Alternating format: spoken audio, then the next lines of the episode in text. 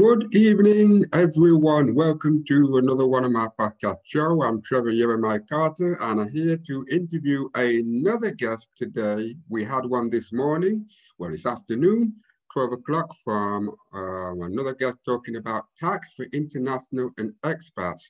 Well, today we normally run every Thursday, 12 o'clock and 7 p.m. And today we have a guest all the way from Canada, Canada who is going to be with us today to talk about your fear of overcoming fear when you're speaking on the stage. So most of us know that kind of drama where we're always on the stage and we freak out and we don't know what to do or what to say. Well, today's guest, Tyler Foley, is going to explain to us how we can overcome those fears. So before we start, I'm going to let you all know to all of you who are joining us and listening to this show, there's an opportunity for you if you wish to be on our show to speak about your business or your ideas, or even a hobby you may have that may help other listeners to make radical changes in their life. Now, if you'd like to be a guest, you can simply email us at info at livingyourgoodlife.co.uk. That's info at livingyourgoodlife.co.uk. So, ladies and gentlemen, I want to say thank you for coming, and uh, this is a special, special show we have today. And uh, it's going to be definitely entertaining and drama because we all need it in the days and times we're living in. Uh, we're going to need that high level entertainment. And Tyler is definitely going to be giving us that today. So once again, uh, today is the day. So uh, welcome to the show. Well, thanks for having me, Trevor. Okay, so how are things over your side in Canada?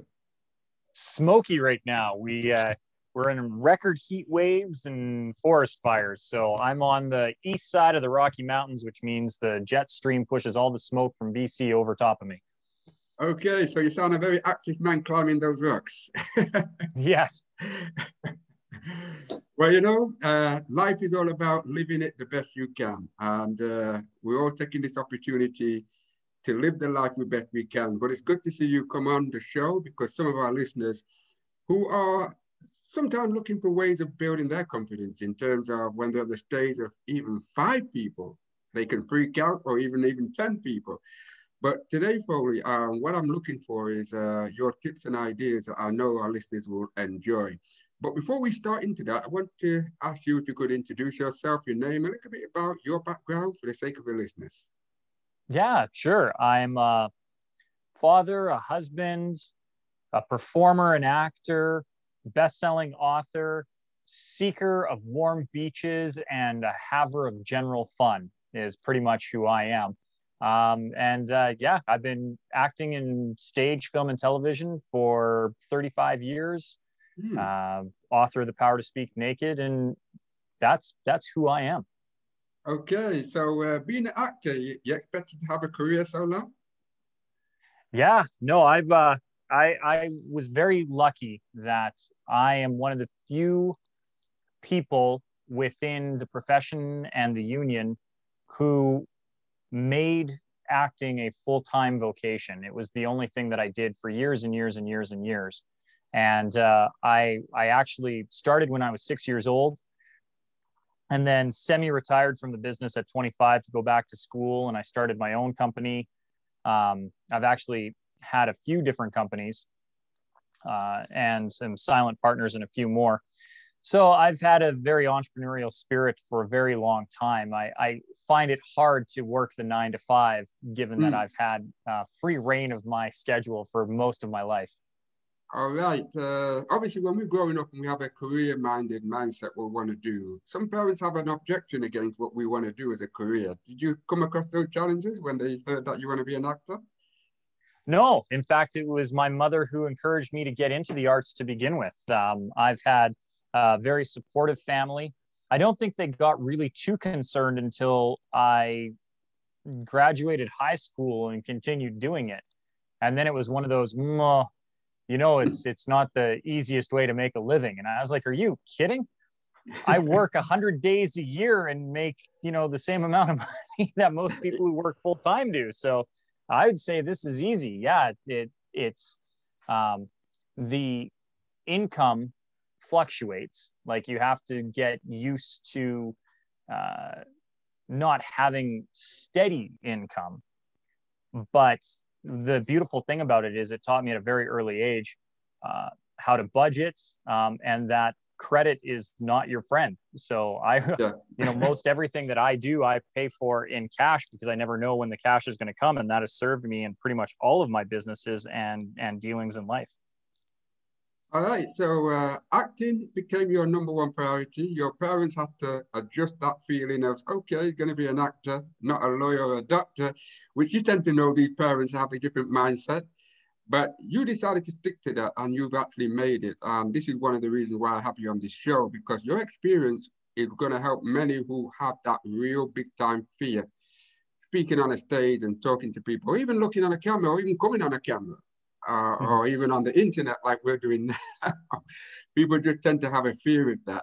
So acting now, um, we hear so much news about, excuse me, we hear so much news about acting when people think, okay, I'm a good actor, I can speak well, I can act well, I can walk straight into Hollywood.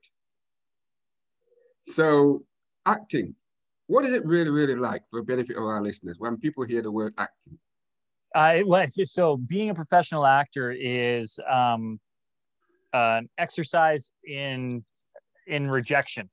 You have to hmm. get very used to hearing no, and um, and knowing that that has absolutely nothing to do with you. So I've had the luxury of being on both sides of the camera. I've been both a performer and actor in front of the camera, and then I've been a producer and a director on the other side. I've also worked in casting. Uh, I ha- have part uh, part ownership of a talent agency. I um, I've been a reader for casting directors, so I know both sides and I can tell everyone out there, anyone who wants to get into the business or who is in the business, it has nothing to do with your talent, why you got cast. Mm-hmm.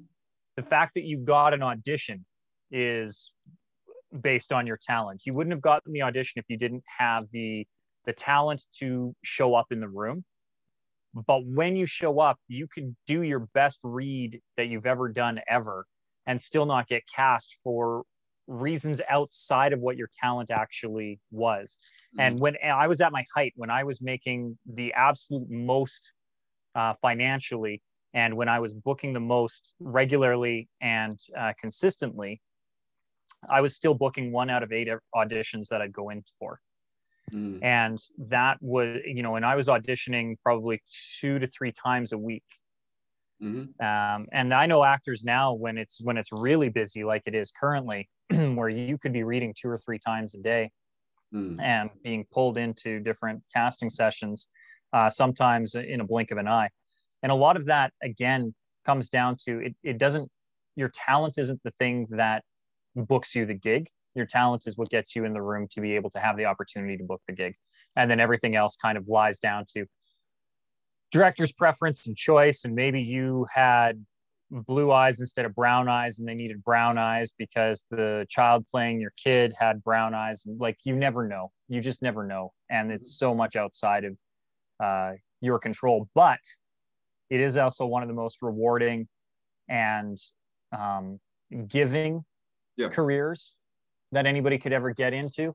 Um, and anybody who wants to i would strongly encourage them to try you never know what you're going to do until you try and that and that's how i started out you know, my uncle asked a casting director, well, hey, if you're looking for a tiny Tim, my nephew is small. How does he audition? And it grew from there. And so it, you never know where you can get to or where you'll be uh, at the right moment, the right time.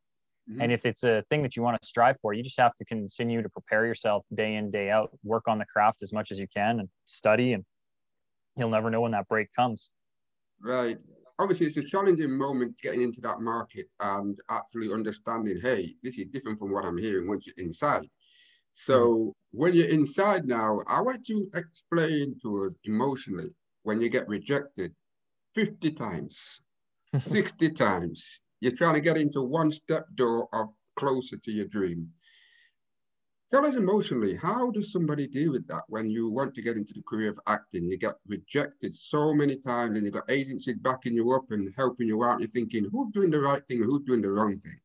So you want to share some of that with us? Yeah. So again, knowing that um, if you're getting the auditions, then you have the talent to succeed. And it's just a matter of getting in front of it enough times before you hear that yes. So remember that for every no, you're one step closer to a yes. And it's such a cliche um, mindset, but it's really important to have it that I I look forward to getting through the auditions because I know that not every role is for me. Mm-hmm. There are some roles that I really, really want that I think would be really, really amazing or just fun to play. Um, I just auditioned for one uh, all over the weekend that I really, really want. It seems like it would be a really fun and cool show to do. But I also know I'm, I'm likely not going to get it. And mm-hmm. again, it has nothing to do with my talent. It just has everything to do with the logistics of the business. And I may not be a right fit for that cast. Right. But I doesn't mean that my next one won't be. I, I just booked a gig at the beginning of the month that was that was a challenge to film actually because it came about really rapidly. It was a last minute role that they added that the writers put in and they had to do a quick turnaround audition. I think I auditioned the one day and I'm self taping at this point. So I submitted the yeah. tape to the casting director on Sunday. I got the call on Saturday, submitted the tape on Sunday, got the call Sunday night that I booked it, went in for a COVID test on the Monday, wardrobe te- uh, fitting on Tuesday and filmed on the Wednesday. Like it really? was boom, boom, boom, boom. And that one, again, was it my talent? Probably not. They yeah. needed to fill the role, and I'm willing to bet that I was the first person to submit the tape. Right. And the only reason I was able to submit the tape that quickly is because when I'm not acting, this is what I'm doing. Yeah. And so I yeah. have my studio set up. So again, right place, right time. And it's all about keeping the mindset of all you have to do is know that if you're in there and you're getting auditions, you are a performer and you have the talent. And that's all right. I have to remind myself day in, day out. I am a performer and I have the talent. Right. All I can do is work on making my talent better. So, workshopping, working with other actors, uh, getting into classes, and working on my craft so that I'm constantly doing it. Doing things like this helps. Yes. Yeah. Because now I'm interacting with a camera, I'm interacting with other human beings. I'm getting to, I still get to perform, even though this is unscripted performance. I still get to show up as Tyler Foley, author, speaker, actor. Yeah. And and and be in front of the camera. So these are ways that I'm working on it. And then when a call comes that says, "Hey, submit right now," yes. Okay. What do you want? Well, let's do this. My camera set up. I've got the background. Let's go. Right, right. So it's not only mental state, but it's also consistent being at the speed at the right time to get your information out there because I see the acting and drama or that kind of work is a very fast pace. Um, yeah. that, that's why you go in the studio and everything's going on. You're thinking, okay, am I in town or am I in a city? Everything's going on so quick. So again, you have to move quick on your feet. Is that right? Well, not only do you have to move quick on your feet, but and I've learned this in a lot of different areas of my life. So I used to dance uh, I'm a goaltender in hockey, ice hockey, and right. all of those things require quick reaction, but it's always better if you're in the right place so that you don't have to react. Right. And that's really the key to a lot of anything in life, whether it's you want to be an actor, whether you want to be successful as an entrepreneur in business, uh, even if you want to find the right partner and fall in love. Yeah. Being it's not enough to be at the right place at the right time. Mm-hmm. It's also being the right fit in the right place at the right time. And the only way you can be the right fit is to constantly be working so that you're always ready, working on yourself. Yes. So that you're ready to show up. So for me, I'm, you know, I'm running lines every day.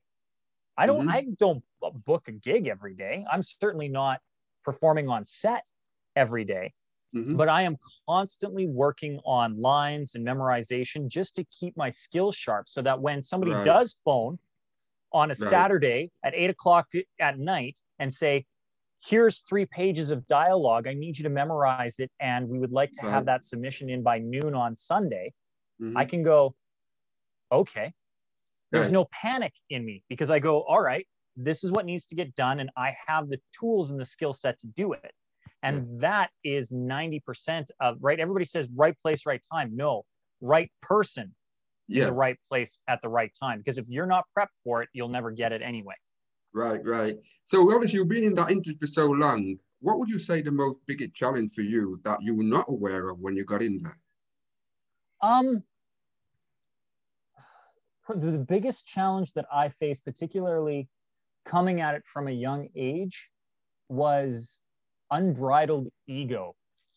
Hmm, Um, for the longest time, I thought I was the greatest performer to ever grace the the stage and screen, um, Right. and it was a shock to me to discover that I was not you hmm, know mo- anybody who's tuning into this right now um, and thank you for listening to the yes you can podcast. Yeah, but they they didn't know who i was. Nobody knows my name Mhm. right? Uh, the few people who are do recognize me or know me probably don't know me as an actor. They know me as an author or a speaker.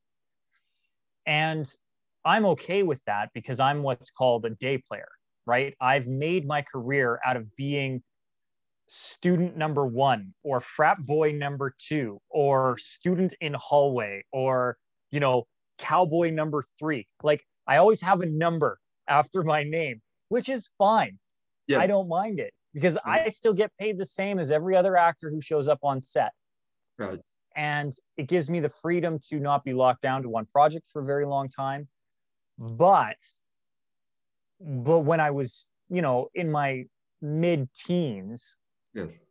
and and early 20s even i thought i was great greatest and unfortunately you do need to have a belief in yourself but when you have unbridled ego the way that i did it Mhm. tends to rub people the wrong way and it's hard to overcome Mhm. those first impressions Yeah. and i had to do a lot of damage repair based on poor decisions that i made early on the nice thing is is a lot of people were very gave me great grace and understanding of the fact that i was young and dumb Mhm. Do you And, think uh, so? Do you think so? I oh I was, and they did. it was it was great though because uh, you know it. I think it. I needed that to learn and to temper myself because unchecked, I'm sure I would I would have continued on in a path of just I would have been obnoxious. Where at least now I can I can smile at who I was and recognize that I don't want to be that anymore. Right. Um, but understand where I still needed to have a bravado. Like you still need to have faith in yourself, but it's one thing to have faith in yourself internally. It's another thing to express that faith in yourself externally. Right, right. Now you're talking a lot of things here. that I'm sure our listeners will be at. I've always wanted to be an actor. I can't get in. I don't know what to do. I don't know how to be guidance. But I think your information you're giving is, is top. It's really about preparation, your mind, your body, and getting the understanding of how to work on yourself over time. So when you're inside there, um, you have directors, you have script writers. There's a lot of people who are asking you to do certain things all at once. Now that can be quite overwhelming. How do you handle those kind of pressures when you're in that industry? Well, so like anything that's a creative uh, endeavor, everyone's going to have their opinions and everyone will be right. The problem is when everybody's right, everybody is also wrong. Oh, right. So, well, you not no one person is ever going to agree on how a thing is. You and I could come to a scene uh, if you and I are acting together. And so I, you could come to it with your ideas, Trevor, of how this scene needs to play out. I come with my ideas of how it plays out. The director is going to come with their ideas of how it should look. The producer knows how they want it filmed, or preferably how it should be structured, how much time we should take with this scene. The writer had a vision when they wrote it, and then another writer probably came on to fix the gaps. Mhm. Um, they may have even asked for an actor's input on, well, I don't even know what you'd say here. What would you say here? There's a Right. lot of, that happens in a creative environment like that. The problem is, is everybody's going to put in their input. Oh, I think you should, Mm. and then everybody ends up shooting all over everybody, and and no no one person is right and no one person is wrong. So when you have a lot of people who are giving you instruction, you kind of have to go, okay, well, ultimately, whose whose vision are we trying to set out here? Mm-hmm. And if you're on a theatrical Hollywood film, that's probably the director. Right. If you're on a episodic series, TV series, it's probably not the director. It's actually probably the showrunner or producer. Mm-hmm. Um, and you also want to be really respectful of the actors, especially if you're on a long standing series, something that's 10, 12, 15 years, and you have a core cast that has been on that project for that long. Maybe it's mm-hmm. actually their vision because mm-hmm. they know it more than anyone else. The directors come and go on things like that. And a lot of times the showrunners get replaced over mm-hmm. the course of time as well. So the actor might actually be the better one. So you have to figure out, first of all, who is the authority? It right. might be you. Because if, if it's a small independent production with a first time director and a first time writer, and nobody really knows where the character should or shouldn't be going, well, you as an actor, now you are the authority mm-hmm. because you're the one who's studying it. Mm-hmm. So having faith in yourself and your own talent is one thing knowing who the final say is and and sticking with that and if you're not sure and that's okay because sometimes it could be a b or c you still got to pick one ultimately this is whose um, input i'm going to trust and believe and stick with regardless mm-hmm. Right. could be the director could be the showrunner or producer could be the writer could be you but you've got to pick and stick with it and that way there's no wishy-washy and you can't go back and be like oh well maybe if only. No, right. you, you you pick and you go with it. You pick your lane and you stick there. Right, right. Now I want to come in. What you said there is something that came to my mind. Is about how much power does an actor have to contribute to a film that is acting. So I, it, it, I know it's kind of a challenging situation because you may be acting something. You look at the script and say, hey, you know what? I don't think I'll do it, but you tried it four or five times, it's not really working. And I can imagine somebody say, look, quit, goodbye, go. You can't do it. But how much power does an actor have in contributing with the writer, director, and producer? Is it, it de- limited? It depends. And and there I've worked with some amazing playwrights who have been incredibly open to input. Mm-hmm. And I've worked with some really tyrannical ones who it was their way or no way and both both work you know when you i know the the ones that i prefer to work on and with mm-hmm. and that is somebody I, I do prefer a collaboration over a dictatorship but mm-hmm. at the same time a dictatorship there is um, something to say when you have a final say in authority you know and so if it goes great this is who you congratulate. If it goes wrong, this is who you blame. Oh. Um, where, you know, like if something tanks and you had no control over it creatively, well, then you know why it tanked.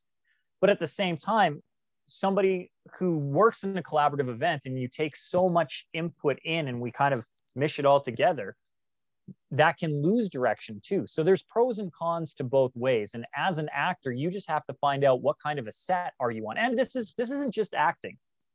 Right. In any yeah. situation, what's my level of input and what's my level of authority? Yes. If I show up as a day player or if I show up as a new employee, because that's what all a day player is, is a new employee to a set. The same way that if I showed up my first day at the office, I'm still the new guy on on at the office. Mm-hmm. So you have to establish where are you in that hierarchy? And what kind of a culture have you stepped into? Is it collaborative or is it dictator? Mm-hmm. And once you can figure that out, then you can figure out how much input you can have. And yeah, there have been some times where I've had some bad lines to say, and I've just had to say them and make the best out of it as I could. But there's also been times where I've been like, I don't know about this. And I've had a director be like, no, you just have to trust me. Do yes. it this way. And I go, okay.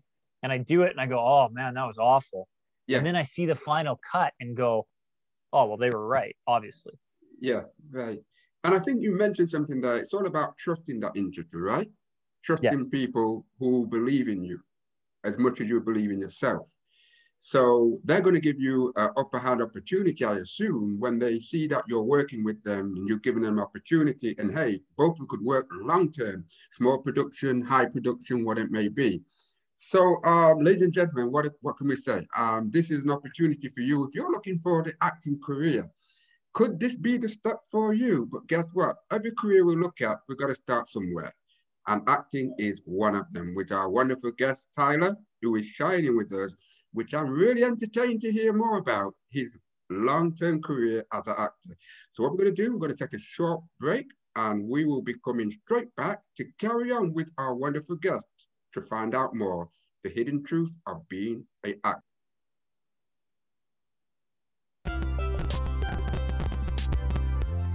How to drive better inclusion through the use of innovative creative problem solving empowering organizations to use their existing resources and capabilities to create solutions that are bespoke for their organizational cultures and structures. Nzinga is a culture expert who is passionate about people and successful in delivering transformational change to benefit individuals and organizations. Nzinga is a leader and has over 16 years of experience in the transport industry in various roles within strategy, governance, people change, data and analytics, project management, innovation and automation, and creative problem solving. Join us with special guest Nzinga Orgil Thursday, 22nd July at 7 p.m. Yes, ladies and gentlemen, Trevor Carter, your host today. Yes, you can podcast today. Today is your day. And we have our wonderful actor, performer, director, writer, and a comedian. I can just imagine thinking to myself, you must have been a real comedian in your family, making everybody laugh. Is that right? Uh, I was definitely um, entertaining and and a bit of a. I don't know that I was the class clown, but definitely within my family, I was the jokester. Um, you know, one of my one of my favorite sounds that I could ever hear in my life, and and I work for it every day, is to hear my mom laugh. Um, when I when I was growing up, my father passed away at six years old, and when my mom heard the news, uh, she made the most blood curdling and just heart wrenching noise that I've ever heard, and I never want to hear it again. And so I pretty much dedicated my life to making sure that I never have to. And part of that is making her her laugh and her smile. And uh, my mom, when she gets going, she does this this great thing where she'll laugh herself to exhaustion and she has just this warm like it fills the room the way that she laughs. It is so musical.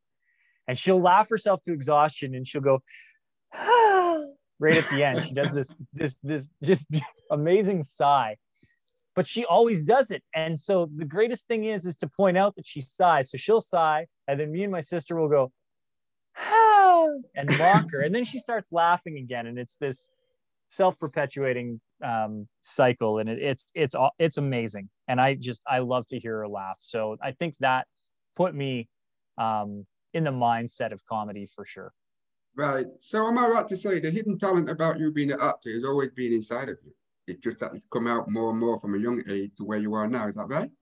Yeah i was born a performer. I just needed the opportunity to do it. I it's very similar to um, when they were asking Michael Michelangelo how how he envisioned the statue of David in the marble, right? And he said, the statue is always in there. I just needed to chip away the unnecessary parts. Mm-hmm.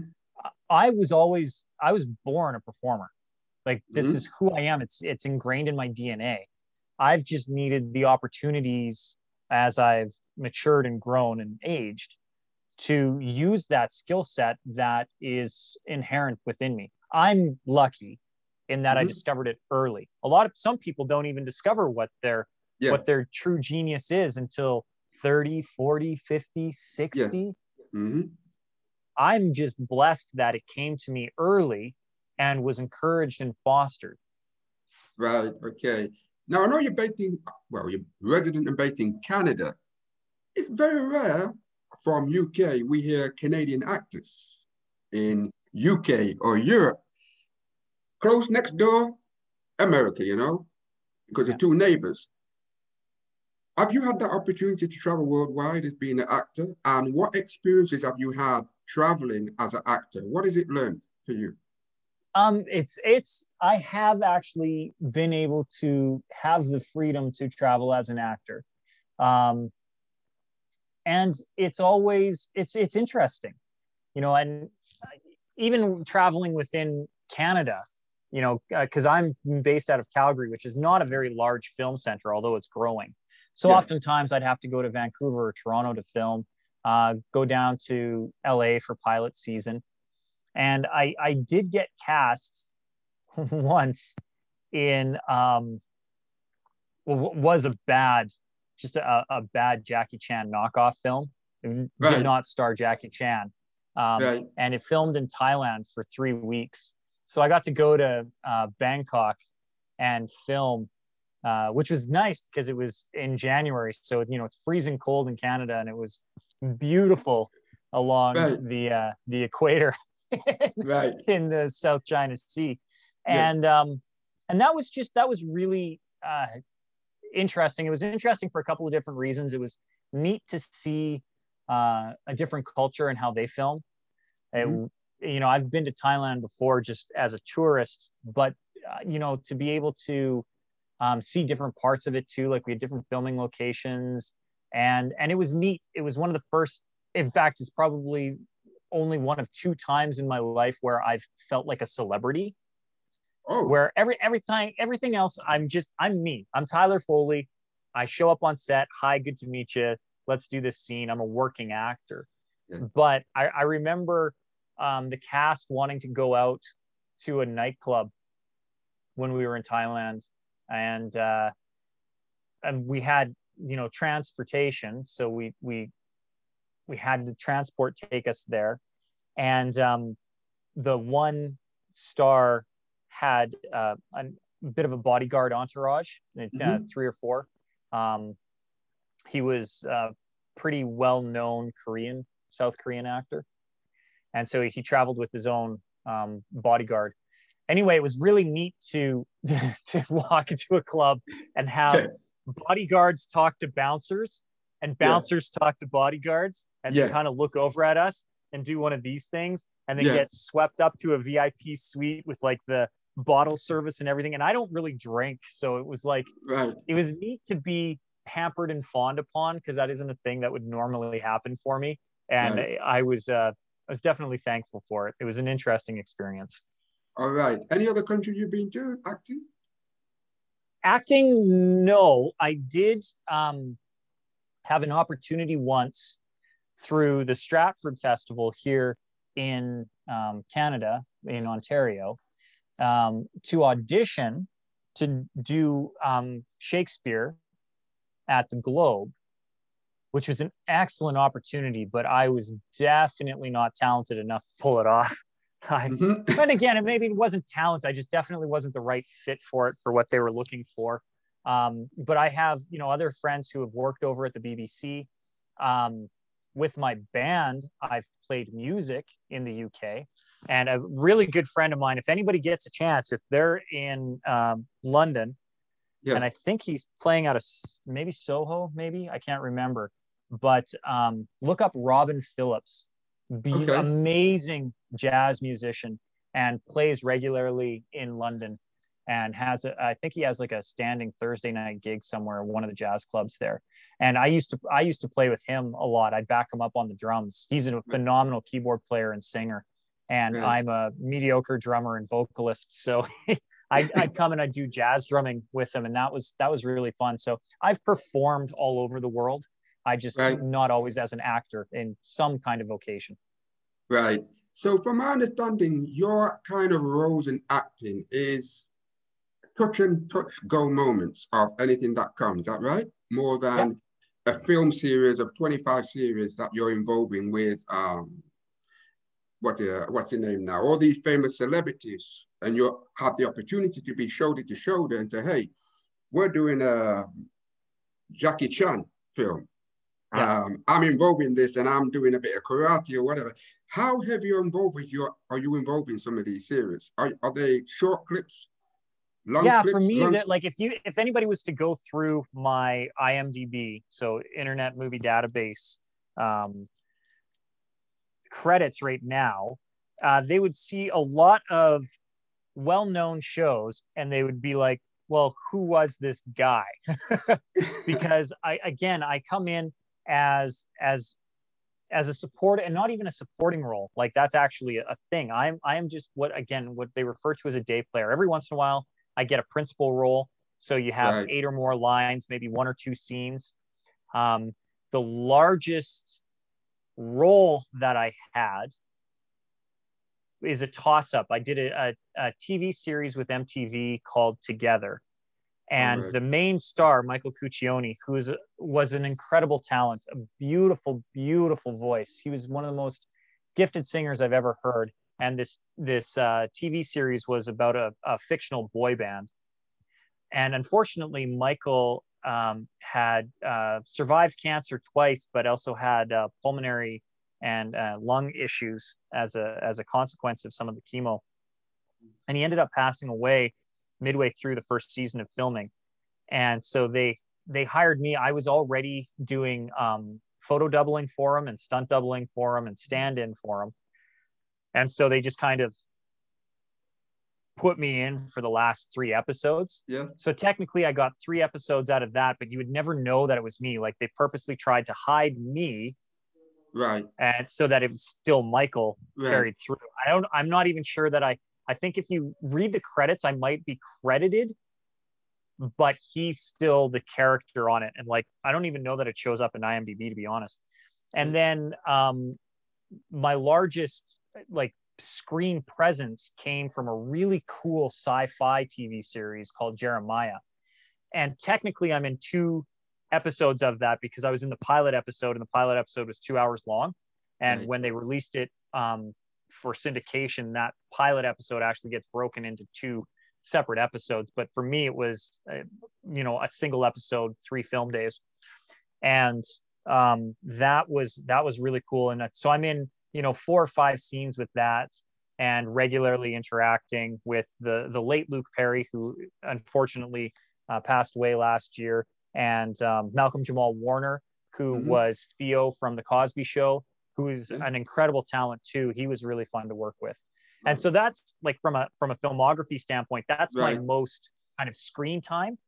Right. but i've worked with some amazing actors in very brief little bits. William h. Macy and dame helen mirren and i Mhm. uh, i got to do a scene with them in a really phenomenal show called door to door which was a true uh, story about a true life um, man named bill porter who was a door-to-door salesman with cerebral palsy and that was a great show to do and then you know everything else is just kind of show up say a couple lines Yes. say hi sit in your trailer for a little bit and then leave Right, right, right. Now, from you being there do so long, are is that the kind of where you want to be for the next couple of years, or do you feel more a settled, proper, high product film to be in long term and be well known for what you know? no I, I think i like what i'm doing now Yeah. you know i mean everybody i would i'd be lying if i said i wouldn't want to be the top billed star of an international blockbuster movie Right. like that would be right i mean of course who wouldn't yeah. and if I got that opportunity, I would be grateful and and and absolutely loving of the of the time that I got to do it. But it's not a active pursuit on my end. Mhm. What I do now, um, public speaking, is way more rewarding. Like being on set is fun for me. It's playtime now. I Yeah. get to go and be a little creative and you know feel a little pampered because when you are acting on set you know you have people who fawn over you and they Yeah. do your makeup and fix your hair and check your collar and ask if you're okay and bring you Yeah. water or whatever right like it's it's fun but the work that i'm doing now as a public speaker is more rewarding because i get to see impact and change on people Mhm. and that's the other thing i don't get this i'll i'm not sitting in the theater when people when somebody watches a movie do you know what i mean Yeah, so i don't know what impact i have where i'm not at home with them while they're watching a tv series but Yeah. when i'm speaking on stage i have impact i get to Right. see real change and I get to see how people have light bulb moments and go, oh yes, of course. Yes. Right. And that that makes all the difference in the world. So I'm happy with what I honestly I have a, an incredible life right now. I've got a beautiful family, a wonderful daughter who is getting into film herself, and just you know I, I'm I'm blessed with what I do day in day out. So I, right. I wouldn't change a thing. Absolutely. Um, because once you put your heart into something, it's very hard to move onto something else when you already know it's working. So yeah. what you're doing is working and it's growing, it's prospering, you're changing people's lives. And I think this is something I want to go into because you've taken it onto another level. You're actually speaking on stage to normal people who probably have questions about how to get into acting, especially the confident building of speaking on stage. Tell us a mm-hmm. little bit about that. How are you going about that and why did you decide to start that? Well, I got into it because I I've been again in performance for 35 years and a lot of people would reach out to me to MC events or weddings or um, speak on stage, do keynote presentations. And inevitably at the end of it, people would come up to me and say, How did you do that? Like, I could never get on stage. I'm terrified to get on stage. I'm terrified of public speaking. And and I would always be curious to why this was the case because for me i'm not i'm not afraid to get on stage. In fact i look forward to get on stage. It's something that i want to do. Yeah. And so i was curious about it and i started to to kind of reverse engineer the few times in my life that i'd gotten stage fright why had i gotten it and really delve into it. And then when i discovered why then i needed to share it with the world because most people claim to be afraid of public speaking. 77% yeah if you were to survey the UK, US, Canada right now, 77% of respondents would say that they have some form of anxiety around public speaking. Mm-hmm. But it isn't true. It's a story that they're telling. And I think they think it's true, but right. they're actually not. And I'll, for anyone who's listening to this right now, think to yourself when was the last time you were in a restaurant? And I recognize that we're coming out of a very weird period of time. So that may have been 12, 18 months ago. Mm-hmm. But when was the last time you were in a restaurant? And when you were there, were you able to order food? Because if you were able to order food in a restaurant, you can speak in public. Right. So right. people are not actually afraid of public speaking. What they're afraid of is public judgment. Mm. That the words that they say or what they do will be negatively perceived or judged by the public to which they're doing it in front of. Mm-hmm. And when you can tackle that fear of public judgment, that's when you can free everybody to be on stage. Mm-hmm. And so when I realized that, then I then I had to make it my mission and my focus because it's it's a shame, especially because um, another statistic that I read, um, the fear of public speaking or the or not using it as a skill set, not honing public speaking as a skill set, has a 10% reduction in your wage potential mm-hmm. and has a 15% reduction in your ability to get a promotion because public speaking is viewed as a leadership skill. Mm-hmm. And so when you combine that, you are impacting yourself financially by at least 25%. percent mm hmm I could use 25% more money. And I'm sure everybody who's listening to this could use 25% more money. And yet 77% of people are terrified to do this one thing that could earn them more at a bare minimum as a skill set, earn them more money. And what, an even more shocking statistic is even after I've told your audience that, yes, only 8% will actively try to find professional help to get right. better at public speaking. Mm.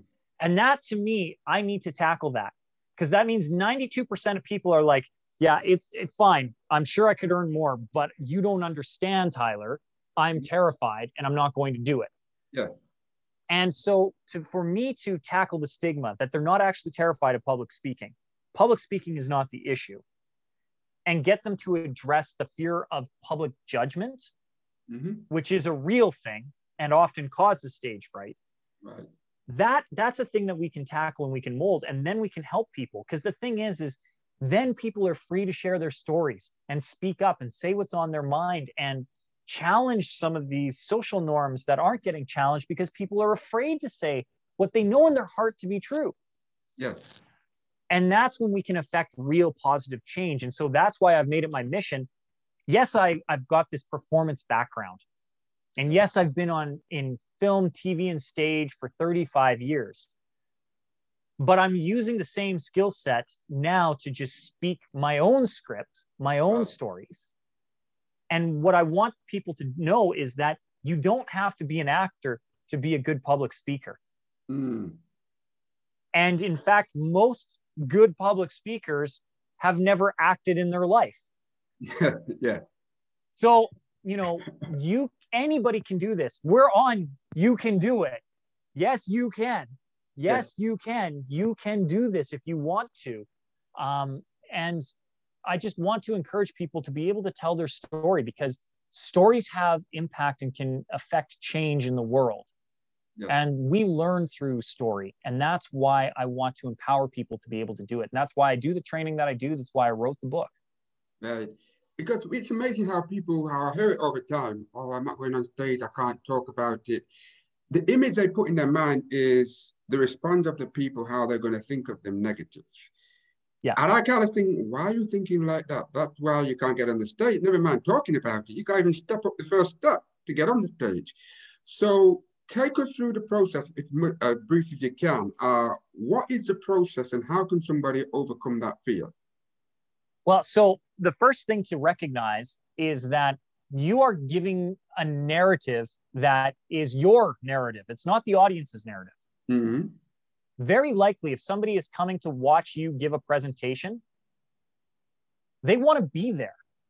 People don't, right? I'm selfish. You, we are all selfish individuals we think of ourselves first. It's the airline oxygen mask principle, right? I'm going to put yes. mine on first. I'm going to make sure I'm okay. And then I'm going to deal with everybody else because I'm a decent human being. I don't, I want all of us to make it out of this plane. Okay. Mm-hmm. But I'm going to deal with me first. And yes. that's how the majority of the world works. We think of ourselves first and then others. Mm-hmm. So when I'm projecting all of those negative thoughts onto my audience, it's false. I don't show up to a presentation if I don't want to be there. Mm-hmm. And if I've taken the time to show up, I want you to succeed. Yes. So the first thing to recognize is that the audience is on your side. And again, I'll ask your audience to think right now when was the last presentation that you were at? Yes. Whether it was in an auditorium, a theater, the boardroom of your work. Did you go in there thinking to yourself, oh, I hope this is a waste of my time. I hope this sucks. And I hope the speaker yeah. forgets everything that they're going to talk about because I certainly don't want this to be any good whatsoever so that I can get along with my day. Yes. You didn't think that. Right. Nobody thinks that. At best, we're passively indifferent. Right. right. Particularly in a boardroom scenario because your boss told you you needed to come to this presentation. It's mandatory. Yeah. So you're like, well, I hope this doesn't waste my time, which is another way of saying, I hope this is worth coming to, which means that again, at worst, somebody is passively passively indifferent to your message and wants you to succeed. They want you to be good because yeah. I, when I go to a presentation, I want it to be good. Yes. Especially right. if it's something where I paid money for a ticket. Right. Right. Right. I want it to be good. So the audience is on your side. The mm-hmm. next thing to remember is if you have been asked to present, yes, you're the authority. Mm-hmm. Nobody mm-hmm. knows more about the thing you're about to talk to, talk yeah. about than you. Because mm-hmm. if somebody else knew more, they would have asked somebody else. Yeah. they don't right. they don't bring people who don't know or shouldn't be there.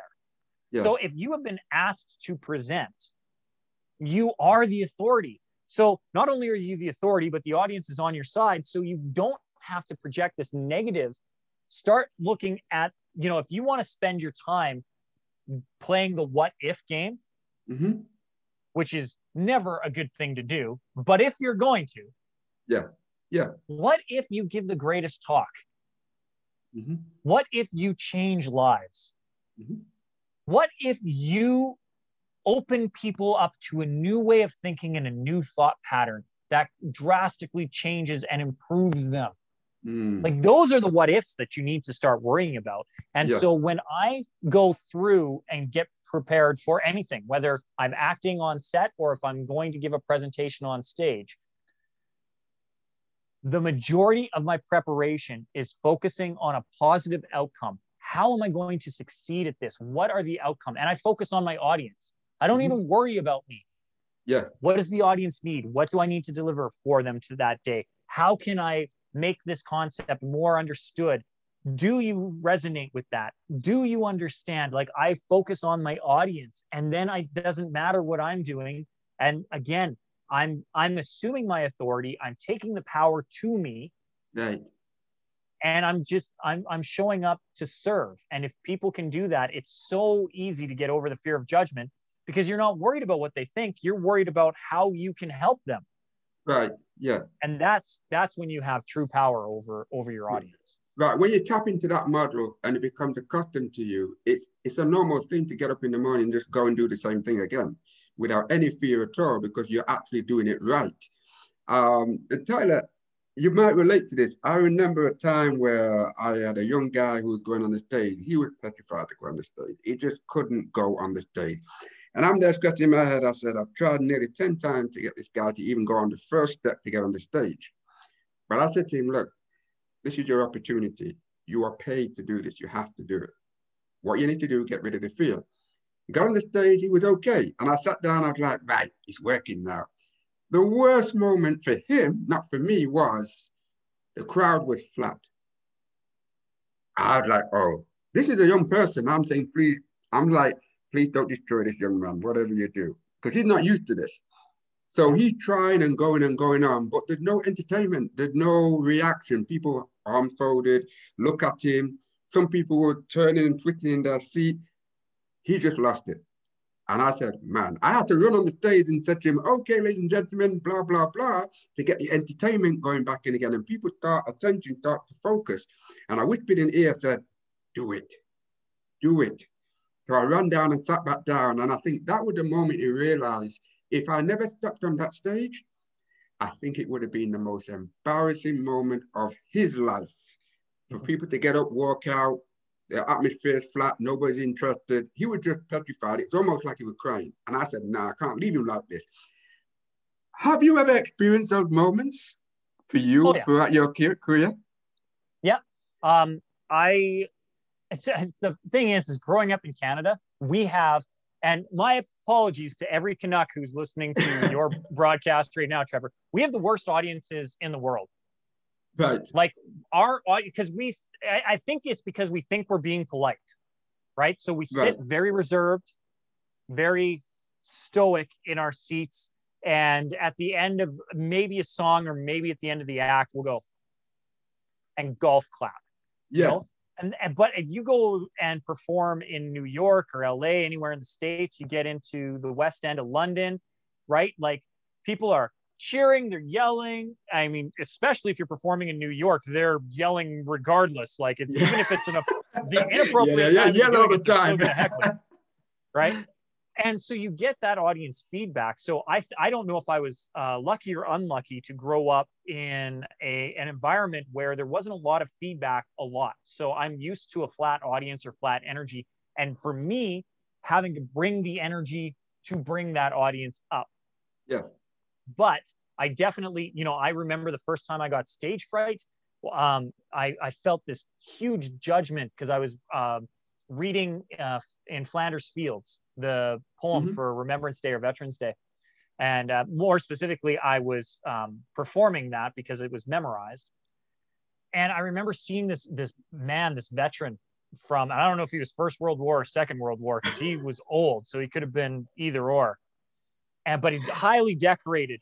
And I remember again projecting my own thoughts on him who am I to be speaking of Flanders Field when this man probably has seen it? He has likely seen people die in the war, and I am a 14 year old punk kid who's never really been outside of Alberta. You know, like right. I, I was projecting onto him, and the audience was flat because it's a Remembrance Day yes. ceremony, so it's not like it's a jovial thing anyway. Yes. Yes. Right. It was very stoic, very reserved. And then on top of it, I'm doing it in rural Alberta, Canada so it's even more stoic and reserved like the like crickets you could actually hear crickets because i'm pretty sure there was a cricket Yeah. in the auditorium, and it was crick crick crick because it was you know November. Yeah. But the I, it was it was terrifying for me, and that's again when I said that I had to reverse engineer everything for the book. I had to go back and think, well, why did I get?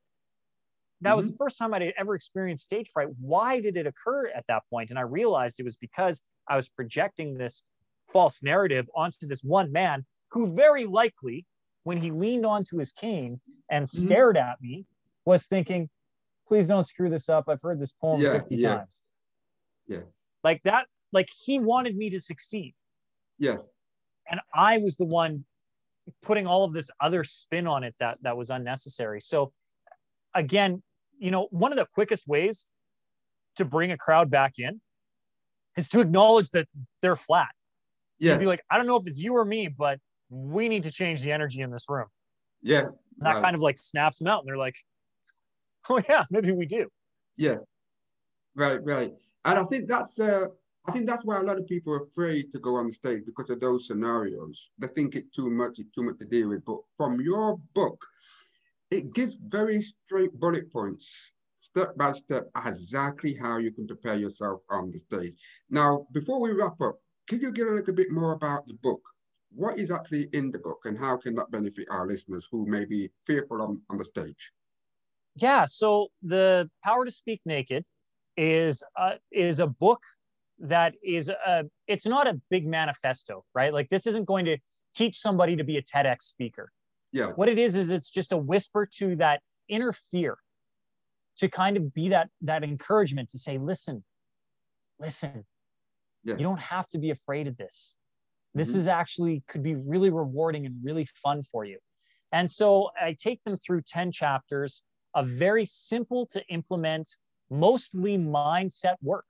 Like we do have an entire chapter on the pre talk routine, which is, and most of that is breath work and mindset, where we, I walk you through the exact same exercises that I have used for 35 years so that somebody can adopt their own way of finding comfort and and actually learning how to um, practice and rehearse up front too. So we have an entire chapter on preparation and what you actually need to focus on because so many people focus on memorizing their talk like it's this sacred script and they're like i will read everything in here word for word for word no no no no and Yes. that is not not Mhm. what you should do at all when Mhm. preparing for a presentation. In fact, it's the the most uh, anti-productive and counterproductive thing that you could do. It is to try and memorize blocks of text. So we walk. I walk them through how to properly prepare, some secrets for keeping your audience engaged, and if you do lose your audience, if it becomes flat, how to re-engage your audience. We discuss um, that pre-talk routine and, and mental focus. And then we get into some advanced techniques for the people who do want to look at maybe doing it a little bit more professionally or want to pursue being a keynote pre- uh, presenter, showing them what they need to do to bring that to the next level, make them more Yeah. professional, more polished, how to have uh, impactful presentations without the need for a PowerPoint, without the need for props or lighting or a PA system. Strip it down to the raw, naked truth of the talk, hence Mhm. the power to speak naked. Right. The truth is, Tao, the book can help people not only for social or entertainment, building up confidence, but actually help them break into that industry, correct? Yes. Yeah, it, it, it we show them it, how uh, the first, obviously, the first eight chapters is just getting comfortable presenting. But then, yes, if somebody wants to break into the industry, if somebody does want to become a professional speaker or Right. wants to explore what that could look like, we have uh, a chapter entirely dedicated to now what? Now, Mhm. what do you do with this information? How do you find some of those gigs? And one of the quickest ways is, is believe it or not, the power of Google. I walk them through. If Yeah. you want to, if you want to practice, if you want to get better at speaking, you got to find the places to speak. And one of the quickest ways to do it is Google, call for presenters, and then whatever topic it is you want to speak on. You want to speak on uh, rare 1920s baseball cards you could probably find somewhere that has some kind of presentation on that. You want to talk about the different flavors of bubblegum and how candy and confectionaries have evolved Yes. over the 200 Yes. years? You can find that. Yeah. You want to talk about um, exotic footwear? Bet you you could do that too. Like Right. Google your area, your your call, and then call for presentation, call for talks, call for presenters, call for speakers.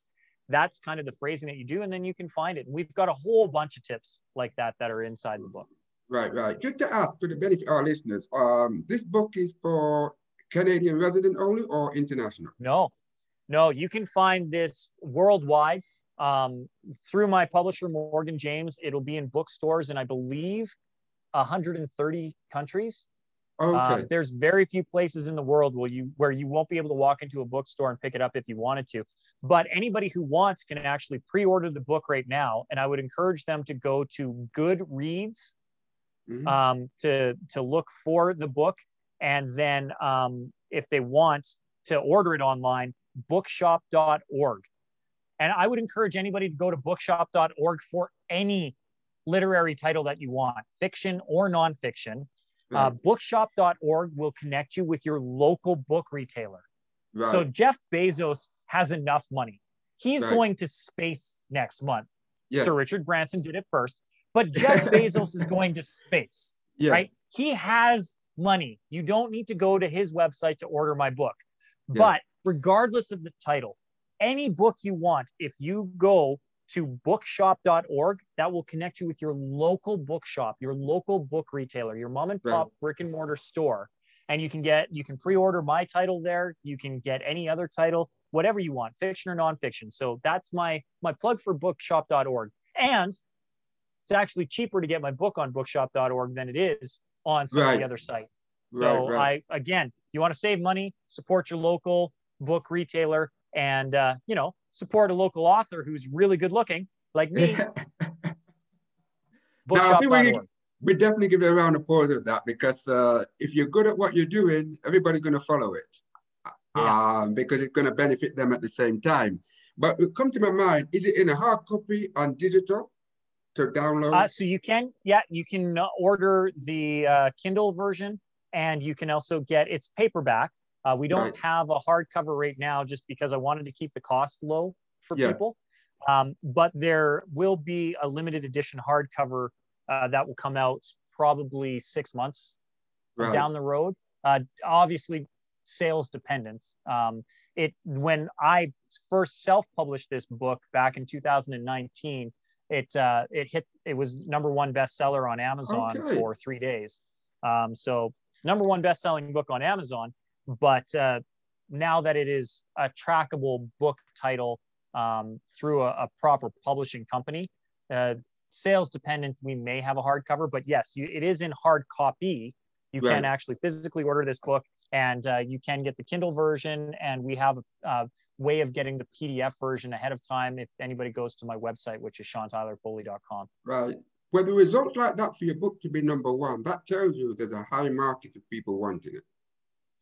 Well, and and that's the thing. It was uh, partly because I chose the right category, and you know, it was in it was the number one book in business development and business education.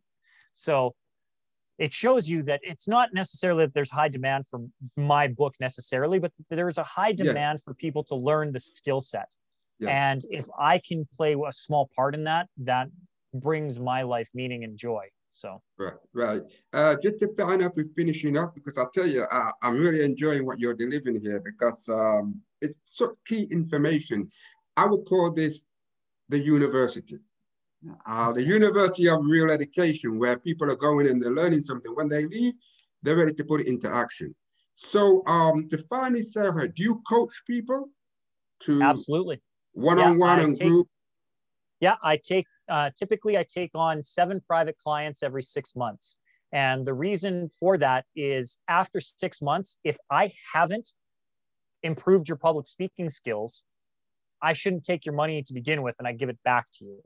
And Mm, after six months, you should be at a point where you are now my peer and not my student. right. So at that point, I'm happy to pass you on to a, a to some of my other uh, people within my funnel and people who I work with regularly and my mentors because Right. I'm constantly working on the craft. Uh, so I am always working with with amazing speakers as best I can in any capacity that I can, so that I can learn and grow and pass that on to to my group. So yeah, I do take on uh, seven private clients um, for six months, twice a year, and then I do have a platinum coaching program where I dedicate an entire year to getting you from wherever you are now to wherever you want to end up, however that looks. And I usually take on four of those clients a year. But yeah, I've been, and then we have the um, training seminars. So uh, my Power to Speak Naked two and a half day training seminar is typically um, we bring on 200 students, and that uh, we put that on 10 times a year in different places in the world. Uh, London is usually one of them. Yeah. And then uh, my uh, Power of Influence is a five day workshop where we usually take 40 students who have had to have gone through uh, Power to Speak Naked so that they can really hone their signature talk, uh, whatever that looks like, find what their audience is, Right. really nail down how to effectively speak to that audience and and promote their message and their story and hone in on what that is. Right, Tyler, before I end up, something came to me quite strong, and I need to put this out there, is what you're doing is a platform for not only read your book, but your coach and put them in contact with other people to take their career forward. Now, reason why I say that, not many industries are doing that. They just come, coach, read the book, that's it. And the person says, right, I want to break into that industry, can you help me? Well, I ain't got time, I'm busy, it's too much money. You have put that in such a way that it's almost a package for people to go wherever they feel with that flexibility. That's amazing. Well, thank you. I, I think it's I think it's incumbent on any business to um, try to become outmoded for their clients. Yes. You know, I mean, yes, we can have some consumable things where we need to come back, right? If Coca-Cola wants to be the king of soft drinks, let them do it. I will have a Coke every day and drink it because once it's done, it's done, and now I'm thirsty again. Right. But when you're in a service industry like I am, and I am trying to help a client, at some point I need to have them move beyond Yeah. me. And and it doesn't do them any service if I can't help them with what beyond me Correct. looks like. Yeah. So I've I've always in everything that I've done in every business that I've had, I've always had the this is how I serve you yes. as myself, but then this is how I can serve you beyond me by connecting you with the other people that can do it. And I only connect people with other connectors Yes. so that they understand that when when they've gone past me, now there's the next step and the next step and the next step so that they can grow vertically however they want to. They can choose the path because ultimately you as the listener right now are in control of your destiny. Yeah. You get to choose what your path looks like. I am just here to serve you, to help you walk it for the little bit that I know. Exactly. And the reason why I said that as well, because I'm looking at the young people who want to get in that industry, young, naive, don't know how to get into certain areas. They need guidance, they need help. So we're talking about young people and have a few acting schools. And the complaint is nobody's there to help us when we come out to acting. No agency is willing to sign us up. We don't know where to go. My parents can't afford it. So why I said congratulations on that is because it tells me you've really looked into those areas really, really well and looking at if I have done this, why wouldn't I help somebody else, like a young person, to get into that industry by putting them in touch with certain people who are giving their time? Yeah. And i still do that to this day even with acting i you know when i'm working with young performers and somebody says oh how did you do it i'm like it's real easy and i'll show you how you know Yes. i especially it helps too that i um, have not only my agent still and have a close tie with my representation but i also am have ownership in another agency Mm, and if anybody can't get representation, I can always get them their first agent, always, because it's just a call away. And I think everybody deserves that first shot. They deserve to get in front of a casting director. It doesn't mean that they're going to book a role. yeah, They should get the opportunity to at least audition. And and I leave the rest up to them and the talent and the and the grace of the Lord yes, but I I can at least serve them in look, if you can't find an agent on your own, I will at least get you representation here. Right. Or I'll put you in touch with the people who I know, or I will guide you through the process so that you can find your own agent. I just, I, I you know, it's nothing brings me more joy than when I get the email or the message that, hey, I got picked up by so and so. Thank Yeah. you. You know, I'm like, Yeah. yes, that's one more person who can go out and, and pursue their dream because you never know where it will end. But you if you don't, if you don't, I I would rather live with the regret of having done something Right. and it failed than having never done it at all. Right. Right. I can relate to that very much. And uh, Tyler, what can I say? Hey, the parties begin. We've got Canada and UK working together on ideas that our listeners can actually use as a benefit and a tool. And I think it also about the attitude is get rid of the excuses and find a solution. Yeah. And I think your book is talking about, okay, you're having this difficulty, but read this book, take the steps, that's a solution. What are you going to do now? So what can I say? It's been an honor to have you on. And uh, you never know, we may be looking at part two and three for those young people who are looking for questions and answers that can help them break into that industry. So, uh, Tyler, what can I say? It's been an honor to have you, and uh, we wish you all the best at what you're doing. I'll be looking on my screen for the uh, next act, seeing you in the background or in the forefront, of with all shoulder to shoulder with the highest to the highest. So, uh, thank you so much indeed for being with us, and we do appreciate it. Thank you, Trevor. All right, then, thank you. So, ladies and gentlemen, we're back again uh, every Thursday and uh, 12 o'clock to 7 o'clock, and you will be getting updates of all the next guests who will be coming on. Like we just had one today, wonderful interview being highlighted. So, ladies and gentlemen, take care, thank you, and we will see you again. Take care.